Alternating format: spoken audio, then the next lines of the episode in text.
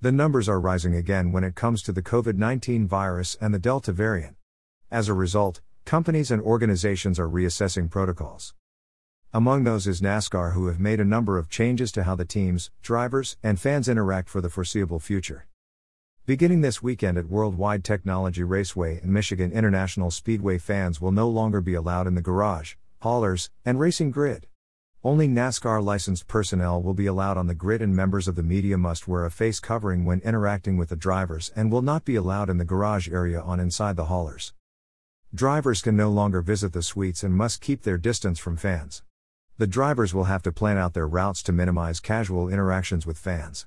Interactions with drivers will be in a controlled environment that includes distancing. NASCAR will limit the number of people during driver introductions and on victory lane. All persons in an enclosed area must have their face covered at all times, regardless of whether or not they have been vaccinated.